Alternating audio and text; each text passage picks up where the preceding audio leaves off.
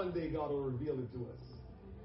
But since yesterday through today, I just feel like things is just off kilter.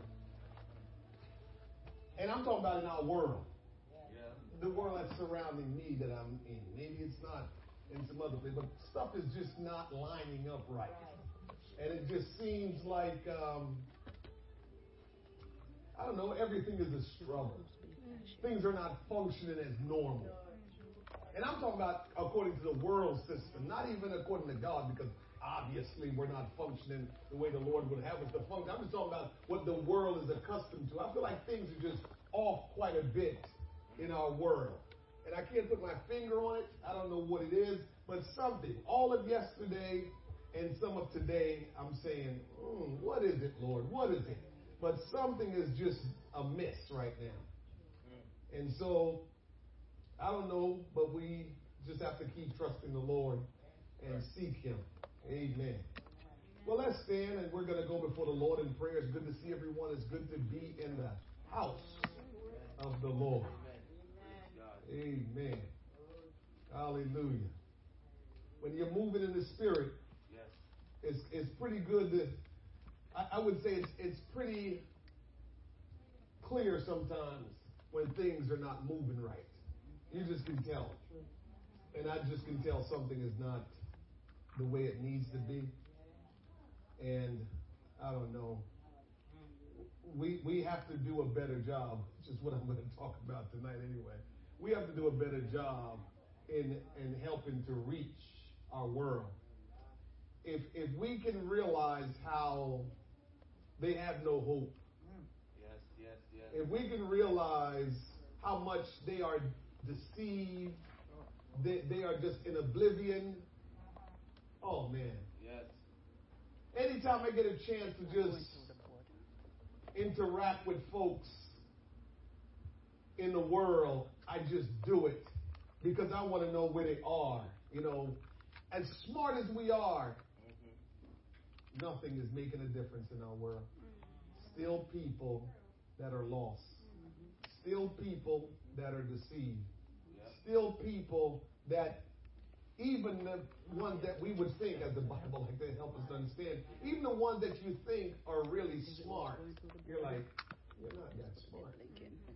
And that's not to disparage anyone. It's just what you know from the Word of God. That you're looking into the Word of God and then you're having conversations, you're interacting with others, and you're saying, man, God, you would think it would be a lot different now, but I don't know. We're getting smarter, but we're not getting closer to Jesus. Mm-hmm. We're getting we're, we're more intelligent, but it still don't seem like we are as intelligent. For as much as information and knowledge is ready and available to us, I would think that we would be super smart, so to speak. But man, I talk to people all the time. You know, one of the things that I've experienced, you ready for this one? As soon as you begin to speak directly into a situation, somebody's situation, mm. they really become what's the best word? They, they, they become defensive. Mm. They shut down. They, they, because, because nobody wants to be challenged. Nobody wants to know the truth. Right. And when you come directly at them, and even if you're coming in a nice way. Mm-hmm. Yes, yes, yes. Yesterday I was talking to someone on the phone, um, bills people. I don't owe a lot of bills. But I just was happening to talk to the person, and I'm listening to the person go through their spiel. And go through their spiel, going through their spiel. And of course I'm listening, and I'm saying, it's not making sense. It's not making sense. It's not. And I listen carefully and then just ask one question that go straight to the heart of the matter. And the person, well, Mr. Wyatt, all I can tell you, I said, and I said to her, I said, you just shut down on me. you just became defensive on me because I must have said something that either rattled you or made you uncomfortable or just put you in a place of just didn't know what to tell me. I said, just don't worry about it. Don't you let that get you off kilter. Don't you let that get you frustrated. I said, we're going to have a discussion today. Don't worry about it. Don't just let that make you now, from now on, a Mr. Wyatt on the phone. I'm not just Mr. Wyatt. Let's just talk. And by the time we were done, super. But the point is, I had the experience that I'm talking about, which is when you just try to go at things straight and can't handle it. So I'm, I'm asking, why? If we're so intelligent and we're so and we have all this information and we know all that we know, why do we get rattled like we do? And it's just one answer. We don't have Jesus. We don't have Jesus. Because when, when you have Jesus and He's on your side, you don't get rattled like, well, you shouldn't get rattled like that. Because as they come at you, you just you just take your time and you listen and you just respond. And if you don't know, when you have Jesus, it should be easy to say, you know what? I don't know that. Let's pray tonight and ask God to help us. Our world needs us, church. Our world needs us. You might think that you don't have any major con- contribution to give to our world. You might think you need to learn the Word of God more. You might think you need this or that in God. And I'm here to tell you that is not true. What you have right now, right where you are, is enough to help our world. Amen. What you have right now, not what you're going to get, not, not what God is going to give to you. What you have right now is good enough to give to the people of our world that need Jesus. You don't have to get any smarter. You don't have to get any more intellectual. You don't have to take any more courses. Now, I'm not telling you not to do those things. I'm just telling you right now what you have, you can offer to our world, and it will be better for them than what you're getting from other places. Yes. Father, we thank you tonight for your word and for coming together one more time. We are your people and the sheep of your pasture. Lord Jesus, we humble ourselves tonight under the mighty hand of God. We submit to your authority that your authority may rule and reign over us and in us, Lord God. Lord, we're grateful tonight that we can come together and study your word and learn of you and be, oh God, equipped by you. And oh God, have an experience with you tonight. The Spirit of God being, oh God, ministering to us tonight and us, Lord God, having fellowship. Oh God, I pray tonight that you'll help us to move in the realm of the Spirit in a dimension where we have not been.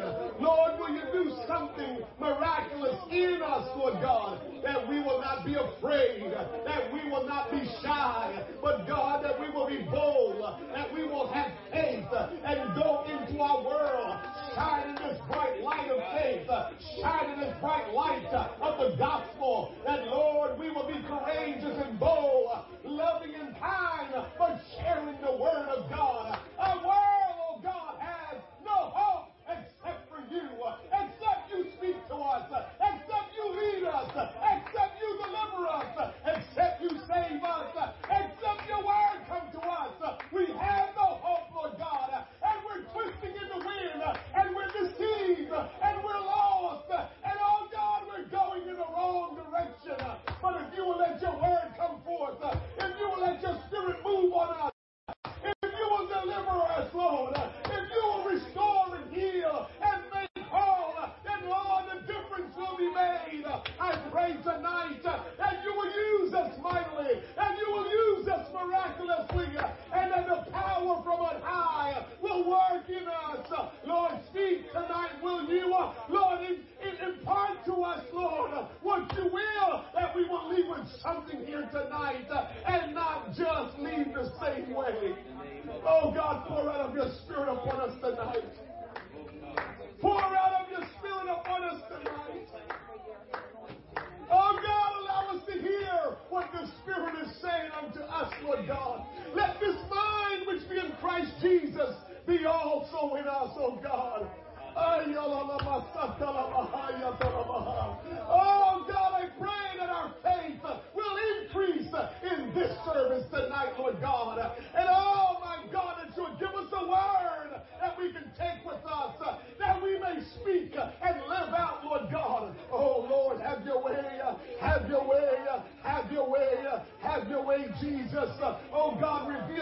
Mysteries of the scriptures, oh God, and help us to become doers of your word and not just mere hearers.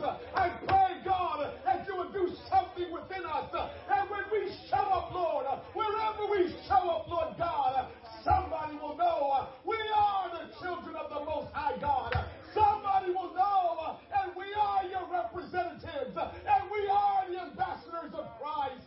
Wherever we show up, Lord God, I pray that you'll reveal in us who we are in you, that this world around us, Lord, will see their hope because, Lord, you will use us.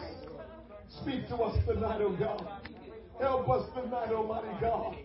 Lord, get us out of, oh God, our, our state of stagnation, Lord God. Lord, get us out of our place of complacency, Lord God. Lord, if we're stuck, Lord God, oh Father, will you push us out of being stuck, Lord God? Will you move us out of being stuck, Lord God? Will you help us to move forward in you, Lord God, and do the will of God and not do just what we want, Lord God? Oh God. Help us to not just speak your word, but to live out your word, Lord God. Oh, we bless and praise your name. We bless and praise your name. We bless and praise your name. Hallelujah, hallelujah, hallelujah.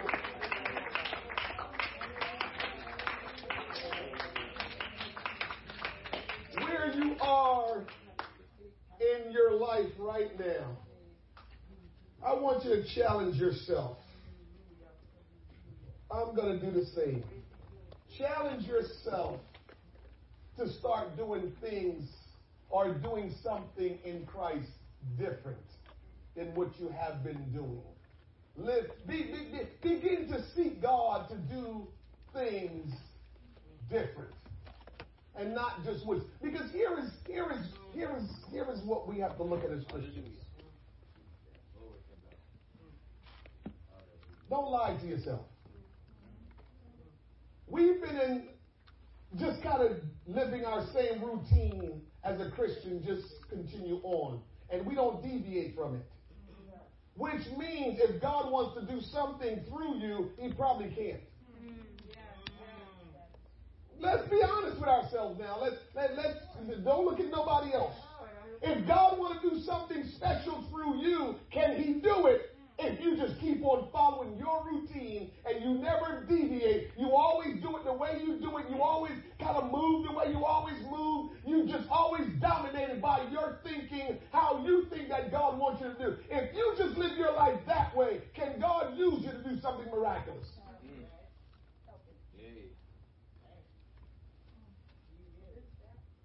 Remember, I told you the other day, Sister Cole had a procedure, and we're praying, God touch your body, blah, blah, blah, blah, blah, before all of that. And the doctors show us some things that was wrong within her body and said this part is not working anymore and it's nothing that they can do about it. And and and and the, it was a Tuesday morning. I was praying, and the Lord says, "You're going to ask me to do something about it." And I told you how I felt about that. Tuesdays, I normally go into the office in Philadelphia to work. Sister Cole is in New Brunswick. I go to work that day, and I and it just couldn't leave me. And I said, I'm getting my oil when I get home from work. I'm getting off the train. I'm going to get in my car, drive home. I'm just going to pick up my oil, and I'm going to drive to New Brunswick to Robert Wood, and I'm going to do what the Lord has challenged me to do. But my routine is no, I'm not going to New Brunswick. I'm not going anywhere after I get off work. When you ride an hour to work, you work, you come back an hour, and you get home. You just want to be home, relaxing for a little bit. You know, I'm always, I always have time to prepare for ministry. So, so why would I want to go to New Brunswick? Oh, the Lord can hear my prayers right here when I sit in my office and pray. Sure, He could. But I just knew what was in my heart, what I had to do. And so I went and I went through the rigmarole of, you know, all the system that they have in place at the hospitals now and went and prayed. Some stuff happened, nothing bad, where they, you know, they took her in to do the procedure and they were supposed to do two procedures. They did one, and they couldn't do the second one. When they came back now for the second one, they said, I don't think we need to do the second one. Hmm. Because what we think thought was wrong is not the same way anymore. The way we left it, it ain't the same way anymore. It ain't the same way anymore. So we can we so they're waiting. Here's what they've been doing. They've been waiting to see if they still need to do the second one because in their mind, again, you know how things work in, in, in, in, in the, in the science um, um, field, you know, in, in, in, in medicine, the healthcare. In their mind, we know what we saw. Right? Yes. So how could this be? So let's give it some time to see if the videos or whatever we took is just wasting time or or or is it just you know it's not working right or whatever. And so you know they giving it a time to see if they need to go back in. Well, so far they don't have to go back in to do the second procedure. Amen. I'm all I, I'm all in with the stuff that God does. I know what He can. You know that. Hallelujah. But my point in all of this is, can we come out of ourselves so He can use us? It's never about what He can do. It's never about if He's powerful, but it's the thing about He wants to work through us. That's the thing. He wants to work through us. And so, but if we just every day wake up and follow our routine, how is He going to work through us? As opposed to wake up and say, God, I'm not concerned about my routine. I'm concerned about how you're going to lead me today. I'm concerned about where you're going to take me today. I want to be ready, and if you're going to inconvenience me, I'm fine, Lord. Just direct me where I need to go, what I need to do. But if you live on your routine of your life, you have limited how God can utilize you in the kingdom of God. And that's not God's will for your life. Uh-huh. That you have your routine so locked in that all God can do is just work through how you follow your routine. I don't want that. God has, God has a lot of things He wants to do in this earth, and it's really up to the church. If we would just surrender and make ourselves pliable and flexible and do the things that are uncomfortable for us, Yes. Yes. He can do what He needs to do, but we don't want to be uncomfortable. We got to become uncomfortable for God. Remember, I've told you a long time ago if you're not uncomfortable, you're not growing. If you stay comfortable, it means your knowledge and your understanding of God hasn't changed. Because God made it this way that in order for you to really come to understand Him more, you're going to have to be involved with Him. Mm, yes. So if you are not being uncomfortable, you're not growing. Uh-huh. The same knowledge you had last year, same knowledge you have this year. You might, you know, flex like you have different knowledge, but I'm telling you, until you feel like you're uncomfortable, It ain't happening. Yes, Lord. Amen. Ain't happening. Amen. Sister Asker told me the other day, uh, she's just been so tremendous with all this stuff that we're doing in the background that some of you might not be able to see. You'll see some of her work um, this Sunday. But she has been doing a lot of things in the background. And I was just telling her how I appreciate her. And she said in response that I've never, what did she say? I would have to look at my text, but just to uh, paraphrase what she said, she says, I've never grown this much in God in my life. The point is, she's been stretched and became uncomfortable and starting to learn gifts and talents that God has put into her that she didn't know she had in her. Right. But if you stay in your zone and do your thing, you won't understand the gifts and talents that God has already given you. Mm. And so you're not realizing it because you just keep doing head on just your routine, how you live, just the things you like, and the things I don't like, I leave that alone. You just keep doing that, and you will never get to experience the gifts and talents that God has in, has already put in you and what you can do. You are one powerful person in God. Yes. All you have to do is make yourself to become uncomfortable for a little bit.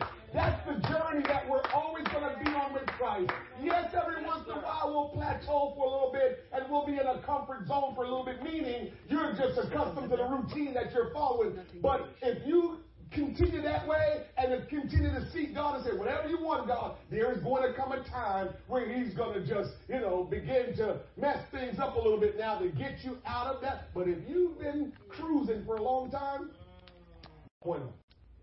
No bueno. No bueno. Let's read the text we've been reading for past couple of weeks. We're still on our series, The Call. Luke chapter 5, verse number 4. Now, when he had left speaking, he said unto Simon, Launch out into the deep and let down your nets for a draft. Right, Tom?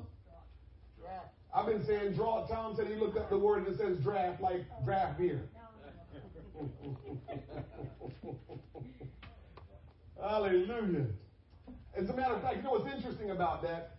There's not a lot of place in um, studying in the scriptures where it gives you a pronunciation for that word. I normally look up pronunciation on, on words, and I looked around, and it, it, you can't even find the word too much in the dictionaries of the Bible. But draft is what the man of God said it is.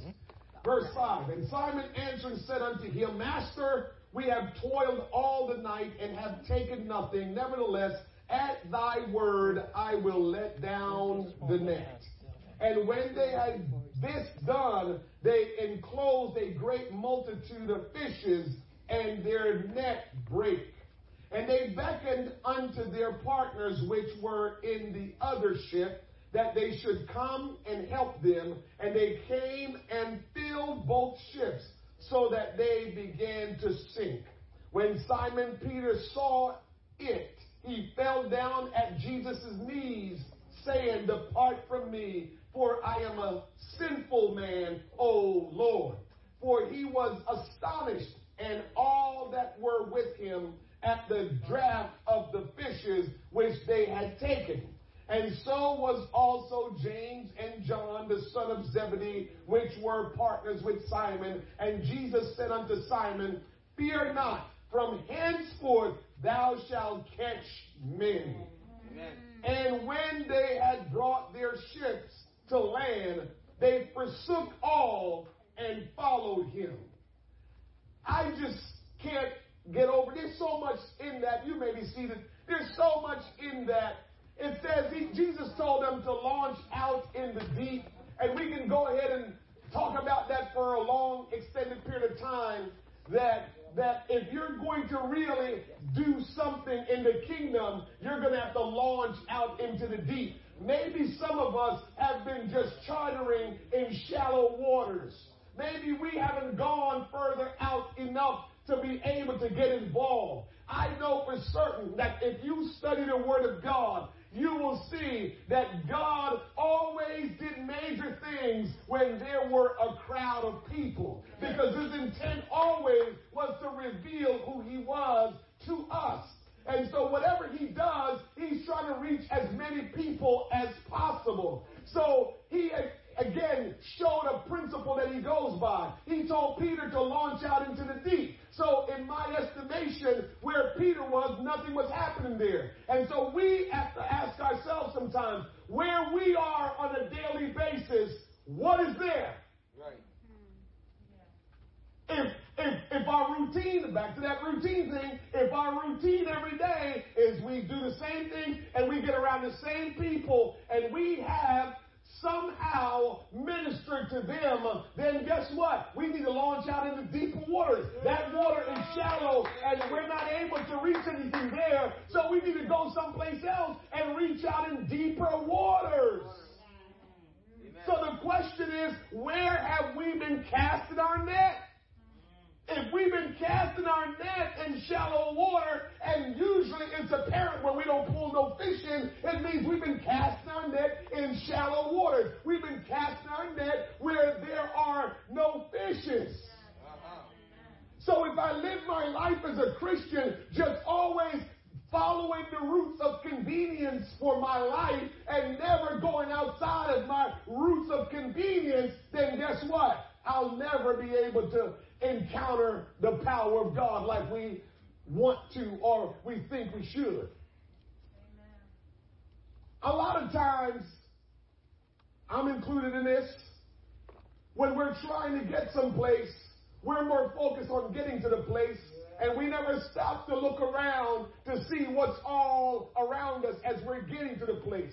And so whatever gets in our way, we get a little frustrated because we're so focused on getting to where we want.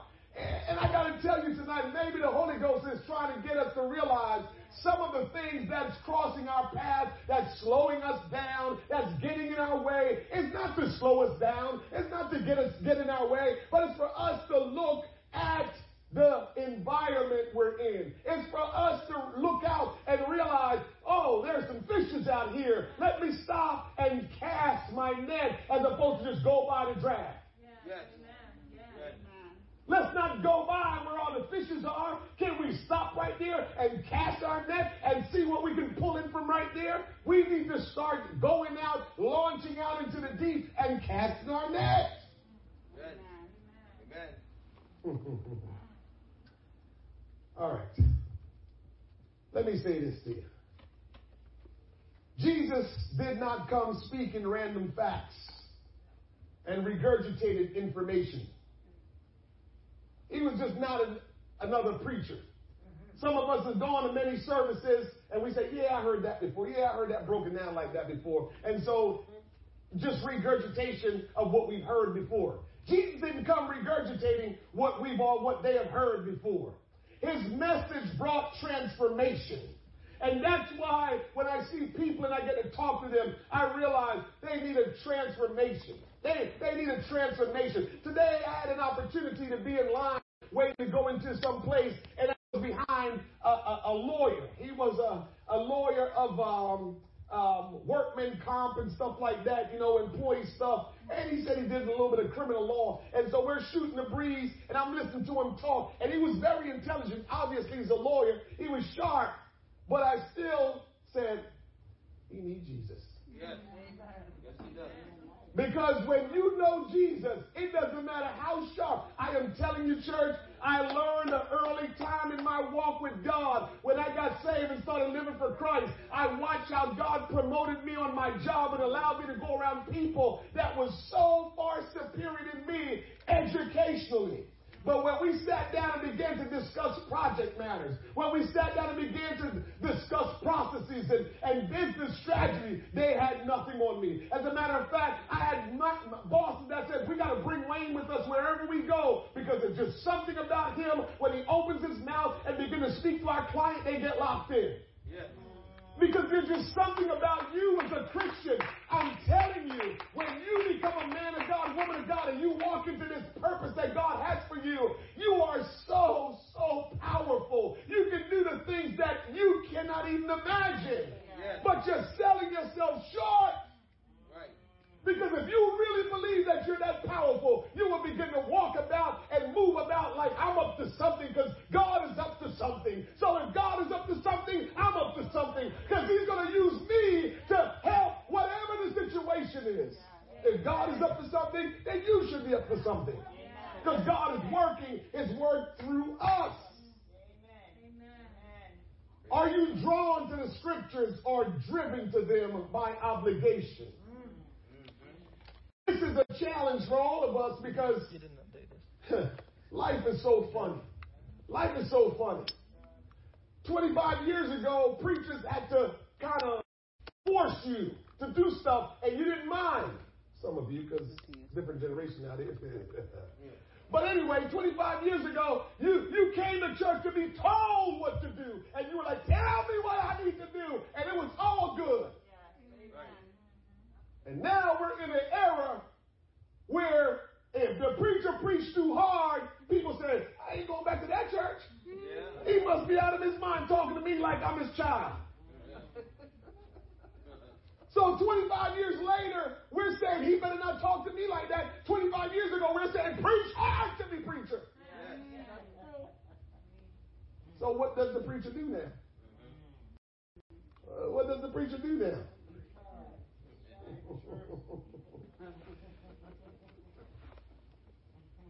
The point is, you need to be drawn to the things of God if what you're relying on is every time we come together for Bible study or every time we come together for church service, you need the preacher to come, kind of command and tell you you need to do this or to try to teach and articulate. That's wonderful that we have great teaching. That's great that we have great preaching and all of that stuff. But we still have to be drawn to the Word of God on our own. If all we're looking for to motivate us is from the pulpit, we're going to be in trouble. And I'm here to tell you, when you become fishers of men, the pulpit is not what motivates you. You know what motivates you when you become fishers of men? When you begin to speak to somebody and they say, tell me more about Jesus.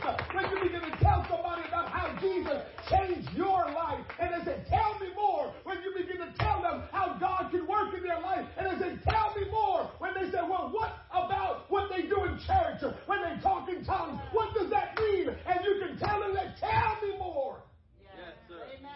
When you're when you're ministering and you're reaching people, that's what drives you, not right. the pulpit. Right. Amen. That's good. That's good. And so there's a lot of people that this is driving them.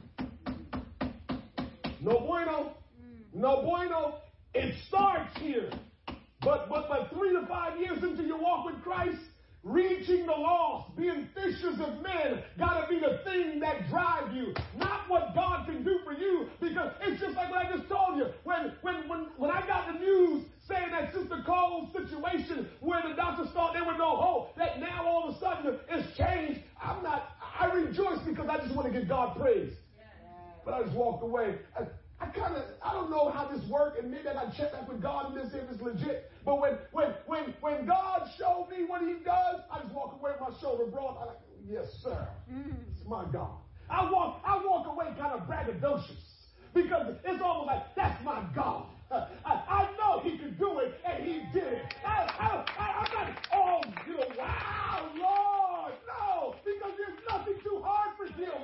He is sovereign. He is all powerful, and there is nothing too hard. When He does it, I am just all smiles, and I'm more like than anything else. Yes. Amen. I don't know if that's the right response, but that's what I feel. When God does something, I just sit back and says, and sometimes all I can do when He does things, I, I just go back and say, man, God, forgive me for just not being better at making myself avail- making myself available and, and not going after doing your will because God is just waiting on us. Yes, He is. That's all it is. He wants to do a great work in the earth, but all we can think about is the pulpit, and all we can think about is what God can do for us. Yes. Church, after our second and third and fifth year in church, we need to be saying, what can we do for the kingdom? We can't keep looking around saying, what does God, what can God do for us? I told you, even with churches, us as pastors have to do a better job than what we do in leading our churches and stop letting the church keep looking around as to what we can get for ourselves. That, that, that should not be. Once you get to be a part of the family of God and you know God has saved you, obviously, God has given you a spirit, You're talking tongues, uh, God has done great things in your life. Now you got to say, God, you have been so good to me. What can I do to be good to you? Supposed to be normal. That when someone has done good for you and good to you, your response should be,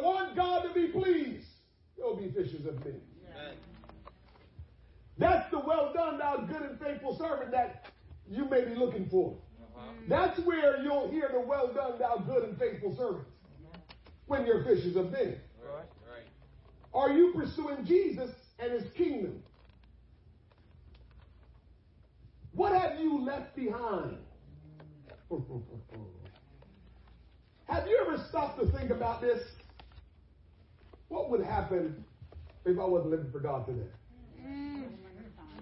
God. Yes, yes. Yes, yes, Lord. What have you thought about that? Yes. Uh, When you think about what if I wasn't living for God today, what, what did what did you start thinking about? I'll be dead. Yeah. Some say I'll be dead, okay. What else do you think about? I'll be dead. Right. You don't know where you would be? Loss of mind. All right, so let me tell you me, because you know I got a little issue. What I got to battle with, I don't know, some of you got to battle with this. What I got to be battle with is, would I be living real good, or would I be not be living real good? That's what I think about. How would I really be living? Will life just be awesome? Will I have all the material things that I wanted? Or would I be sick? And when I started thinking about those things, I just smiled. Because guess what? We don't know. And thank God we don't know. Yes. Because the truth of the matter is, no matter what you think, it may not be what it would have been. No matter what you think. And in my mind, I know I always wanted to own a little restaurant, a little 25 seat restaurant. Yeah, I, I, I come on, I, that that I can do that in my sleep, and it would be the best thing around. In my sleep, Yes, sir. if I ever put a restaurant out there, best thing around. Couldn't touch it. They'd be breaking down the doors to come in every day, and I'll close on certain. I'll close on Sundays, like Chick Fil A. But anyway, I start thinking, you know, how would I be living? What kind of house would I be living in? You know, you know, would I own that restaurant? I start thinking about all those things. And I smiled because I said, God, I have no clue. Mm. I have no clue. Because no matter what you think, no matter how sharp you think you are, no matter how much you think, oh, I would be, you don't really know. Because would, would, have been, would there have been some sickness that would have came in my body that God's been keeping me from since I've been in the kingdom? But we don't know. And so every time my mind goes to what would I be like if I didn't have Christ, because you want to tell yourself you'll be successful no matter what you're doing. You want to tell yourself life will be good for you no matter what you're doing. And then I have to just then I smile and walk away and said, I don't know. and guess what? I'm positive that there's no life that can be better than this life in Christ. So I'm doing it. I'm doing it. That, that, that's how you can deal with the devil because your flesh working, your flesh telling you, you know, you'll be, you, you would have done good and you would have been prosperous, and your flesh keep talking and telling you, oh man, you know you sharp, blah, blah, blah, blah, blah. And you just smile because you're like, I know God better than I know my flesh. I know God better than I know this world. And the bottom line is, I could deceive myself in thinking that I would be great, but it ain't nothing greater than being in Christ. And so whatever I'm experiencing in Christ, there is no way, here's the caveat, there is no way if I wasn't in Christ, my life could be better. No. No way. No way. No way. Absolutely. So no matter where the mind might take you, no matter, matter where your flesh may take you, just know that no matter what you are doing right now, however you're living right now, you could not be any better off out of Christ than you are now in Christ. Don't let the devil fool you. You don't fool yourself. The Lord Jesus will sometimes remove things you and I will not give to him. What might the Lord be calling you to forsake? Because He wants to work through you, but you just keep on doing your thing, and God wants you to let go of something so He can work in your life. What is it that you need to let go of? What is it that you need to forsake to follow Jesus completely? But you're holding on. Hmm. Peter, James, John, Andrew, they show us how to be disciples the correct way. And that was to forsake all. They left it all on the beach. they walked away from an income that landed them above most wage earners back in those days. They left behind a social identity as an established businessman with a great reputation and a financial future. They left that. How many of us could leave that? But guess what? We have to leave something behind to follow Jesus. You cannot follow Jesus and be holding on to a whole bunch of stuff that you had before Jesus called you.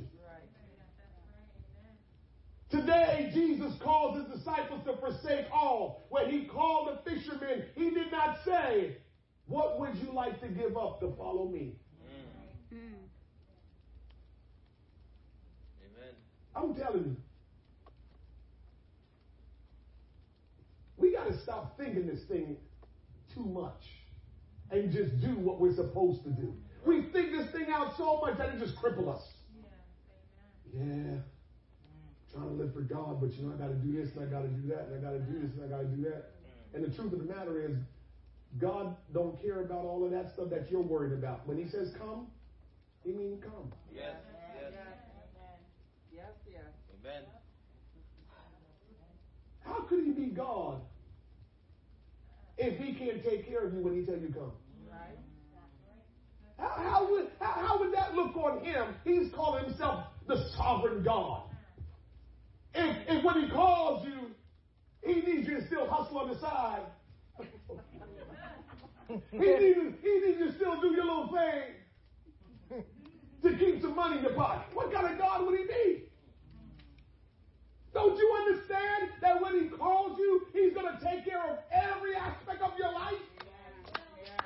Every aspect of your life is what He will take care of when He calls you. There is no area of your life God will not take care of when He says, Come on, Yes. follow me. Yeah. So why are we afraid to give stuff up? And when you really get to know Him, you really realize there's some things that you've been holding on to that is really getting your way. Uh huh. Listen, I'm just kind of going by the Spirit of God here tonight. Come on, Grant. I really get to the place where I understand, and this this comes up all the time in my mind. The scripture that say how hard it is for a rich man to go to heaven. However, especially in this area, we're living our life to attain and obtain a lot of stuff. Oh, yeah.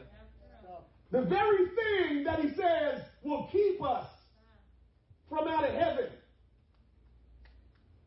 It seems like it's the very thing we're striving for. I don't think most of us are doing what we do to just live. I think a lot of us in the Northeast, especially, are doing a lot of things to compile, to get more, to, to, to, to establish a reputation, to say, look at me, Oh, to say, I've lived and accomplished something. Yeah. Listen to me. Let me say it this way. Izzy, if you become rich to the point where you got everything that you need and you got so much riches that you even giving it away, and you living good and you doing your thing and even done some good in the world with your riches, and all I am is a faithful saint of God that lives in a two bedroom house that I paid rent for. And I drive me an old Toyota Corolla. But guess what? Every day I'm on my knees. Every day I'm calling on the name of the Lord. Guess what? Every day I'm going to see who I can reach, who I can touch. Teaching Bible studies and leading people to Christ. If all I had was a two bedroom apartment that I rented, drive my old Toyota Corolla, and just have enough every day, and you balling the way you balling and helping out society, I still got you beat in God's eyes. Because, because, because God is not concerned with riches. God is not concerned with the material things that we will store up. God is not concerned with what we can achieve, what kind of name recognition we can have in this world. Yeah. God is concerned about the name recognition we will have in heaven. God is concerned about how we will labor together with Him uh, to reach the lost. Uh, and that's what God is concerned about. But somehow we're trapped in a situation where we're doing our best to say, I'm going to make me a reputation in this world so people know I've accomplished something. Yes. I told Brother Scarlett this morning, I was talking to him. I said, listen to me. All of us, just those of us that are here tonight, those of us that are um, tuned in, understand this. Don't you be shy right now. We're going to launch our stewardship campaign um, um, um, service Saturday, 12 noon at the Marriott. Don't you be shy in walking up to somebody and says, Will you invest in helping us with the vision that we have for our church? We can use some of your financial help. Don't you be shy about that because you're not asking for it to go in your pocket. I got over that a long time ago when I stand before people to ask them to give unto the Lord. I got over that a long time. I'm not asking you to give me money. I'm asking you to invest in the greatest cause that man will ever know. I'm asking you to invest in what God is doing in the earth. I'm asking you to invest in somebody having eternal life. I'm not going to be shy about that. I'm not going to sit back and sit like, oh, well, you know, I'm afraid. No, I'm coming straight at you.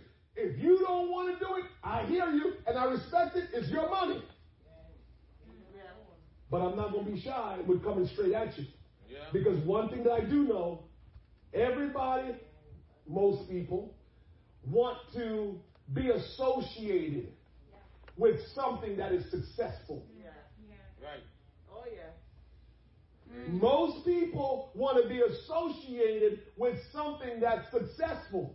Right. You heard me say it before. You go around all of the nations, go around this nation, and look at all of our colleges. The Curran wing, the Henry wing, the Thomas wing, yes. the Martineau wing, yes. the Jackson wing, yes. and they go on and on and on. the Parker wing. And these people are loving it. They're living for that. They're living. Yeah, this, this year I'm going to donate me 10 million to the university. And they're hoping that 10 million is going to be the highest donation because if yours not the highest, then the wing going to be named up to somebody else. Uh-huh. I hear you. I've heard people. I worked in Princeton for many years, and when it's reunion uh, weekend and, and the old timers come back, I hear people dropping 60 million. I mean, I'm hearing the conversation because I'm waiting on them. 60 million. I'm donating 60 million to the science wing.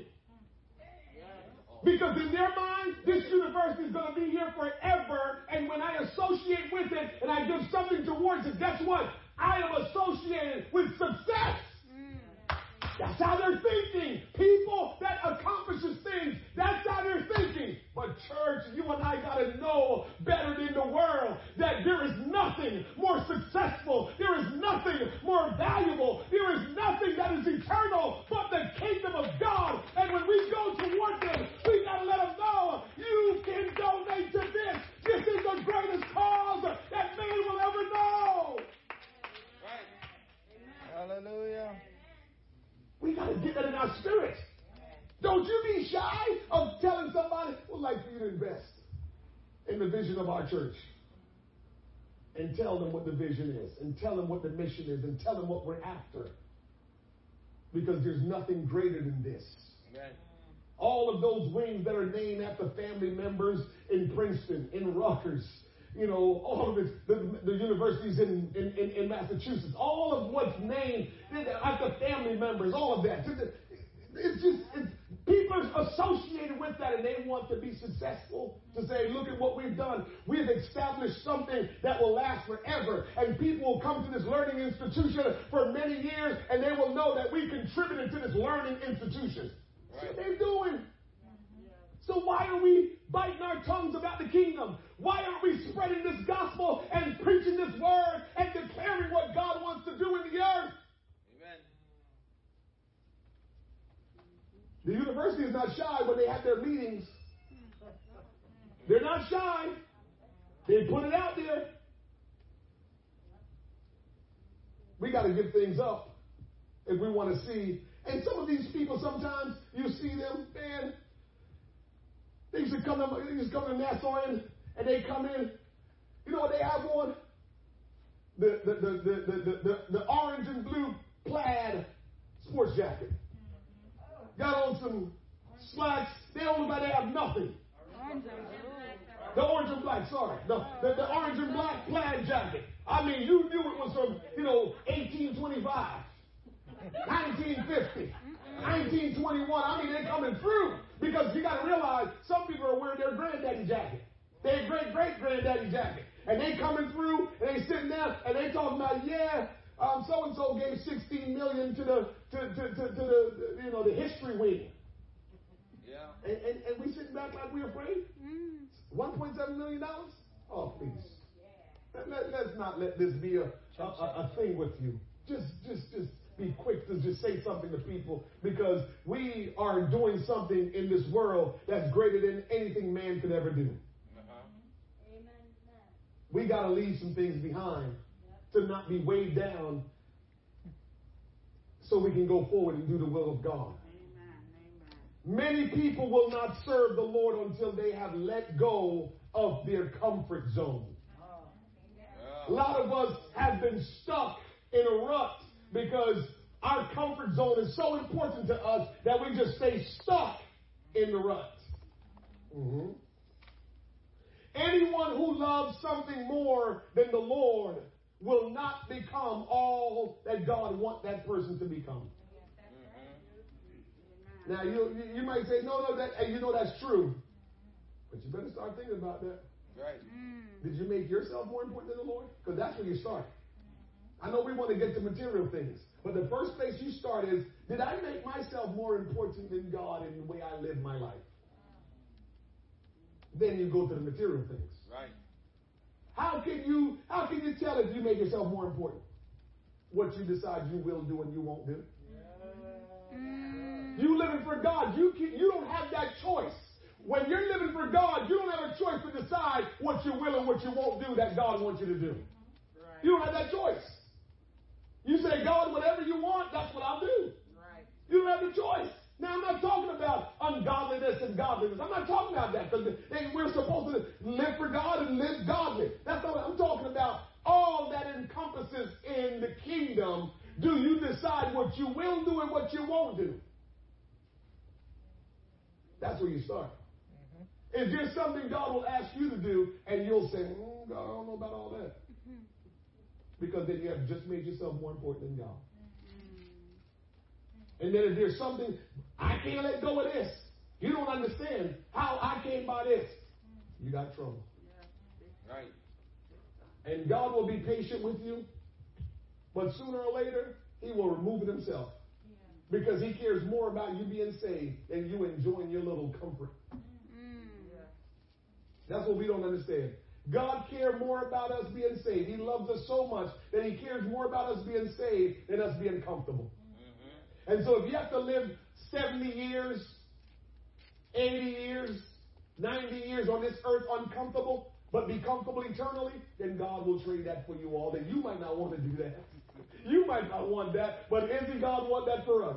So if it means that you got to live uncomfortable, if you got to live in certain kind of pain, if you got to live in a certain situation that you don't like on this earth, guess what? It may not be what you want, but guess what? You got to understand, you better do what God wants you to do, and if that's what you got to do for the rest of your life on this earth, you do it because eternity is no joke.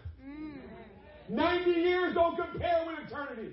70 years don't compare to eternity. So you got to make up in your mind that if I got to be uncomfortable in this world for a amount of time, I'm going to do it because I want to be with God in all eternity. Amen. Amen. So you got to look at it. Praise God. So don't worry about it. Let me tell you a story, then I'll get out of here.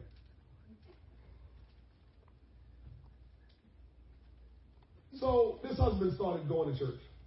husband, I said. He began attending church, him and his wife. The husband's heart began to get softened as the word of God started ministering to him. Spirit of God started moving. And he opened his heart and he surrenders surrendered his life to God. He was born again. He was baptized in Jesus' name. He was filled with the gift of the Holy Ghost. His wife began to desire what she had seen with her husband. And so she's like, man, my husband got the Holy Ghost, he's baptized. I want to do that too. She never had a breakthrough.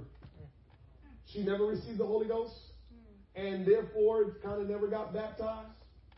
But she wanted what her husband had. Her husband and the pastor gathered together to begin to pray for her, to ask God, whatever it is that's preventing her from receiving the Holy Ghost, from being baptized, Lord, remove that barrier. And so the husband and the pastor meet together and they pray, calling on the name of the Lord. Lord, help her. The Lord spoke to the pastor and told the pastor, the woman loves something more than me. The Lord even went as far as telling the pastor what it was. The Lord told the pastor, the woman loves her horse more than me. The woman's husband was crushed when he heard that. Because he said, She will never give up that horse. He knew for the pastor to hear to say that to him, he knew the pastor heard from God. So now he's worried. Because he's like, if that's what's keeping her from getting the Holy Ghost, mm-hmm. if that's what's keeping her from being baptized in Jesus' name, I never told the pastor about the horse, but now God has spoken to the pastor, and she, she's never going to give up that horse. Mm-hmm. So that's what the husband told the pastor, like, well, forget it. I don't know if she's ever going to, you know, get saved because she's not giving up that horse. And she didn't. Husband kept living, serving the Lord. She kept coming, but nothing happened. Then one day the horse became sick. And the horse just started laying down in the field. And they got medical attention for the horse, but there was no explanation. Day and night, she would sit in the field with the horse, trying to nurse the horse back to health. But after a few days, the horse died. When the wife had recovered from the shock and the grief of the death of the horse, she came to church. She got filled with the Holy Ghost. She got baptized in Jesus' name. I know that's a story, but you better learn what that story is about. That that we, we can we can come to church and we can show up, but we've got things that we put before God. And because those things we, we put before God, they're hindering us from walking our purpose. They're hindering us from being used mightily by God. And we don't realize it's the thing that we put before God. For some people, it can be, I'm never going to talk to that person again. Mm. They hurt me. Mm. That's a hindrance. That's hindering God from working in your life. For some people, you're bitter against someone. That's a hindrance. That's a hindrance. Oh. For some people, you just don't try to have a relationship with people you're supposed to have a relationship. That's a hindrance. And so you might think, well, that's a horse. I don't live, I don't love nothing more than yeah. But if you allow something to get between you and God, you might not call it love, but it's a hindrance. And so God wants to work through us to make us fishers of men and women. But guess what? We have to give up everything that can be a hindrance to us to follow Jesus. Jesus called people from all walks of life. So every one of us in here have been called by God. All of us. We cannot experience the full power of the gospel unless we learn to give up what we got to give up. And here's the big one God is going to call all different kinds of people into his church.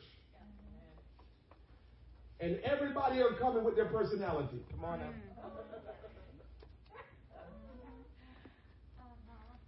Yes, sir. Do not allow other people's personality to hinder you from being used by God because you don't mesh with their personality. Oh, we can talk about that all day, but I don't have all day. But we like to stay away from those who our personality don't mesh with. And so now we can't get to do what God wants us to do because we don't mesh with them. Amen. Amen. We got to work through that. Right. We got to work through that because if they're in the kingdom of God, they want to be saved just like you. Yes, yes, yes. And maybe they get on your nerves a little bit. Maybe they rub you the wrong way a little bit. But the bottom line is they're in the kingdom just like you are. They want to get to heaven just like you are. Figure out a way to work together to do the will of God. Because we've all been called. You didn't get called and that person didn't get called. We all got called to the kingdom of God and we need to figure out how to work together even though we might not all mesh because we're coming from different backgrounds, from different personalities. But we've been called together to do the work of God. Amen. Praise God. You don't want me to go deep? Uh-huh. I'm, I'm, I'm, I'm, I'm going to go deep and, and, and be done at going deep here. This is why sometimes Go ahead. we have a hard time seeing a lot of multicultural. That's why we have a hard time seeing diverse churches. Because what what what what what culture mean is we have a certain way of behavior. Right, right. And so we get comfortable in our cultural behavior, and that's how we want to live our life in our cultural behavior. So we just dominate every place we go with our cultural behavior. So guess what? Nobody else want to come among you because you only want your culture to shine bright. Right, So you end up having a congregation of one kind of people. Mm. right. Talk about it. Yes, mm, sir. Yes, that's true. But it comes from you just want to be who you want to be. And we are Christians and we keep thinking, well, that's not a big deal because people are stick with their own kind. Are you kidding me? How are you going to stick or people stick with their own kind? Are we going to be able to stick with our own kind in heaven? No. So how we coming when we got to stick with our own kind? Crazy stuff. Yeah. That ain't got nothing to do with the kingdom of God. We have to realize that we have to work together. God called us when we throw out the net and we pull in the fishes. It's a lot of different kind of fish. It ain't the same kind of fish. It's a lot of different kind of fish. And if we're going to truly be the church of God, we have to have diversity. We have to have multiculturalism. That is right. Come on. Yes, sir. Amen. Try to make things run your way for your culture to dominate. We want everybody's culture to shine. Yes. We get ready to celebrate our, our multicultural day. And we want everybody, by, by the way, Brother Scott, you preach a 9 a.m. service, multicultural day. And we want everybody, we want everybody's culture to shine bright. I want to learn about different cultures. I told, I told my kids this in my families a long time ago. I mastered who I am. And if all I want to be is who I am, I'm done growing. Mm. Mm, right. Amen. Did you get that? I know who I am. I know how I was raised. I know who I am. I know that very well. And if all I know is that, I'm in trouble. Yeah. I need to know somebody else. Amen. I need to understand a different culture. I need to understand different kind of behaviors. I want to understand all of it, not just about me. All right. I guess it's time for me to stop. Oh, Lord. Yes, this is time to stop. Jesus is no respecter of persons. And we should not be respecter of persons. We need to work with one another. We need to do everything that we can for the kingdom. I said this the other day. I said this to my wife the other day because, you know, I get a little crazy. I said, listen, I'm human, and I know I got certain things that's wrong with me. Mm-hmm. I said, but one thing I will never allow mm-hmm. is to let anything that I see or anything that I don't like to get in the way of me doing what God wants. Amen. Right. I'm telling you that right now. And so, Brother Izzy, if, if, if I was one of those people that just, you know, ah, I don't like Izzy and I kind of avoid you and avoid you and avoid you. and then God one day said, I want you to go to Izzy uh-huh. and I want you to invite Izzy out to lunch and I want you and Izzy to just kick it and learn who Izzy is. What do you think I'm going to do? just what he says. Some people, Izzy, they still won't try to pass you. Praise the Lord,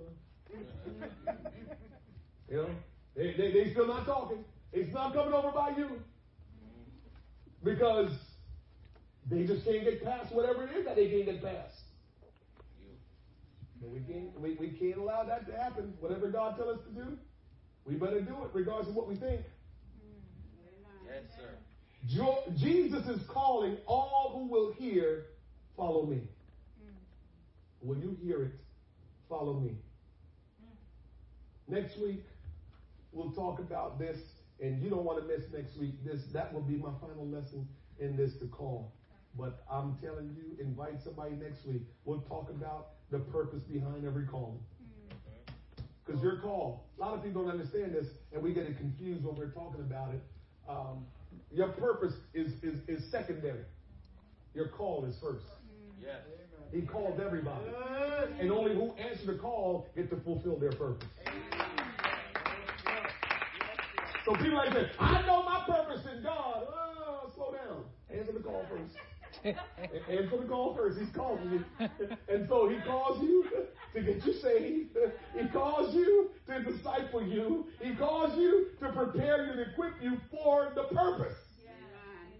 Some people want to get to the purpose and never respond to the call. It's impossible. Don't work that way. You can't get to your purpose and never answer the call. Let's stand. Oh. Woo, that was Holy Ghost. Invite somebody out Saturday. It's going to be an amazing day. I got to tell you this. The Lord is taking us through this for us. He won't allow us to just have an easy way of this. He wants us to learn some lessons.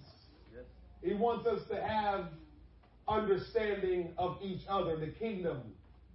Uh, so, how he's doing with us for him to establish this church, give us a new building, all of what we're doing is the plan of the Lord because he wants to use the principles, this journey. He wants to do something in us and through us. And so that's why he's choosing this way of doing it.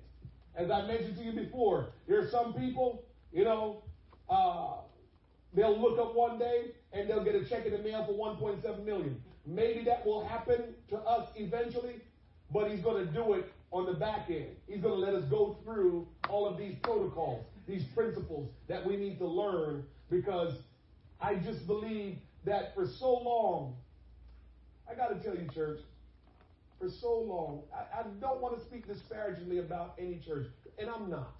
But what, what, what I what I'm trying to tell you is the church that decide they're going to really do it because they're going to be a kingdom-minded church.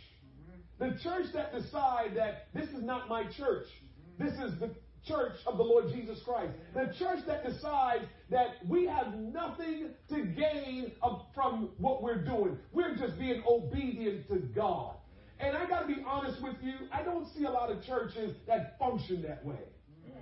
A lot of churches, they do wonderful things and they do great things. But but I don't know if I see enough churches that is like, this is the kingdom of God and we're serving the Lord. We have no agenda. We're just doing what God wants. That's the kind of church I want this church to be. And I think the reason why God has taken us through what He's taken us through is to continue to let us understand that. That we're going to understand that this is God's church. We're His body. This is about His kingdom. It's not about us. And we're going to do something that we will be able to establish a legacy that hopefully, if the Lord come back, you know, longer than we think, he, if He takes longer, we will have left a legacy here in Hamilton and all the surrounding areas. Because I believe God will send preachers out of here to start churches. I believe God will send missionaries across the world to start churches. So we're going to start something that will be an example. That will be something that people will say, now. That's something different. You won't be able to look at me and, and say, yeah, it, you know, it was all about, you know, him doing, you know, being famous or, you know, you know, whatever the, the, the case may be. It, I just want Christ-centered church to be all about Jesus. This is why this is why the name of this Christ-centered church. I want to be all about Jesus. Nothing about us. Nothing about us. I want us to be hidden that we can barely be seen, that people only experience the power of God when they come around, and whatever God has for them, they will get it, and whoever God uses here to minister to them, they won't even recognize us. They will just know there's something about that church, what God is doing in that church, and that's what we want. And we want to leave that kind of legacy behind that we can really know that we did God's will. So when we stand before Him, He will say, Enter, thou good and faithful servant.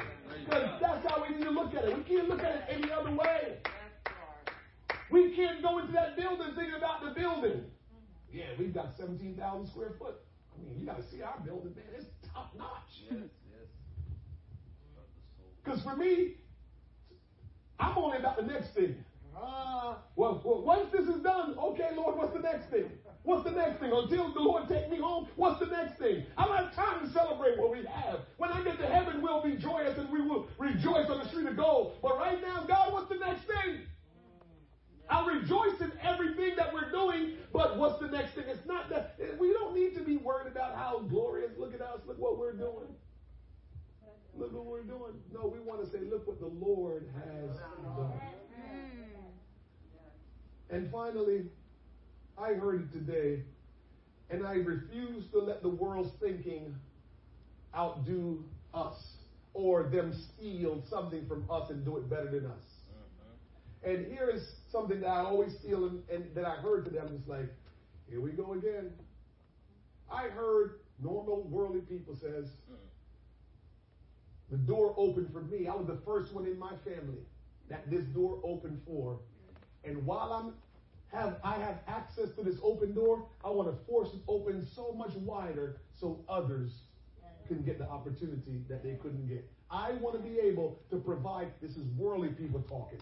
I want to be able to provide an opportunity for others that they otherwise would not have received. But because I'm in a position to do something about it, they're able. This is what the world is thinking. That is not good that they can think like that, and Christians are not thinking like that. And so I refuse to be a pastor, and I hope you refuse to be a saint of God. That God show you favor, and you don't show it to somebody else so they can make it in, so their life will be blessed, yes. so they can have success. We got to do life that way where somebody else will be blessed and have great success. I will be disappointed if I don't see other men raise up, other women raise up to do great things for Christ. And I will be so disappointed if we have a congregation and I can't look back after a certain amount of time and see other churches started and see missionaries and see apostles and see evangelists. I would be so hurt if this church go on for a while and I don't see many young people and men and women of God that has been raised up to go do great, I would be so hurt. Because there's no way the world should be able to think like that, that they're going to make sure they're going to make a way because there's people that's counting on them because nobody in their family has ever been able to do this. And so when they go forward, they'll be able to bring some people along. How in the world can the world think like that? And they're not gaining anything from that. Or, or whatever they gain is temporary. And here we are have the kingdom of God at hand that we can teach people and we have the keys to the kingdom and we're not thinking like that? Fishers of men. We have to start thinking like that. You have to say to yourself, if I don't help somebody be blessed, if I don't help somebody experience success, then what did I accomplish? What did I accomplish if I didn't help somebody's life to be better off? What did I accomplish if somebody didn't become somebody in God? What did I accomplish? That need to keep you up at night. Hmm. And for this church, that's going to keep me up at night. I want, I'm not going to force it, but I'm certainly going to make sure I talk about it. Yeah. People need to be raised up out of this church to do great things for God. We need to be able to say, Amen. this church We weren't selfish. We made we made a difference in other people's life. And whatever success we experienced in God, we were able to help others have success in their life. That's what will please God. But if all we can show for it is, oh, my life was pretty good, and that's it, it wasn't a success. It wasn't a success. So let's be successful by doing what God wants us to do, and that is be fishers of men. Because when we're fishers of men, we're going to make somebody's life better. Somebody's going to be successful. Somebody's going to reap some great benefits in the kingdom. Father, we thank you tonight for your word. We thank you for just loving us and for allowing us, Lord God, to play the part that you have called us to play in the kingdom, in the body of Christ. Lord, I pray that every word that's been spoken here tonight, under the inspiration of the Holy Ghost, it will go into our heart, it will take root and begin to grow and produce good fruit. For Lord, it is your will we want done. It is your kingdom we want to come. And oh God, we want to be a people that are Christ centered and not self centered. We want to see the kingdom of God flourish here in Hamilton Square and all the surrounding Lord God, in all the counties in New Jersey. We want to see the will of God be done, Lord. We want to be a people, Lord God, that is in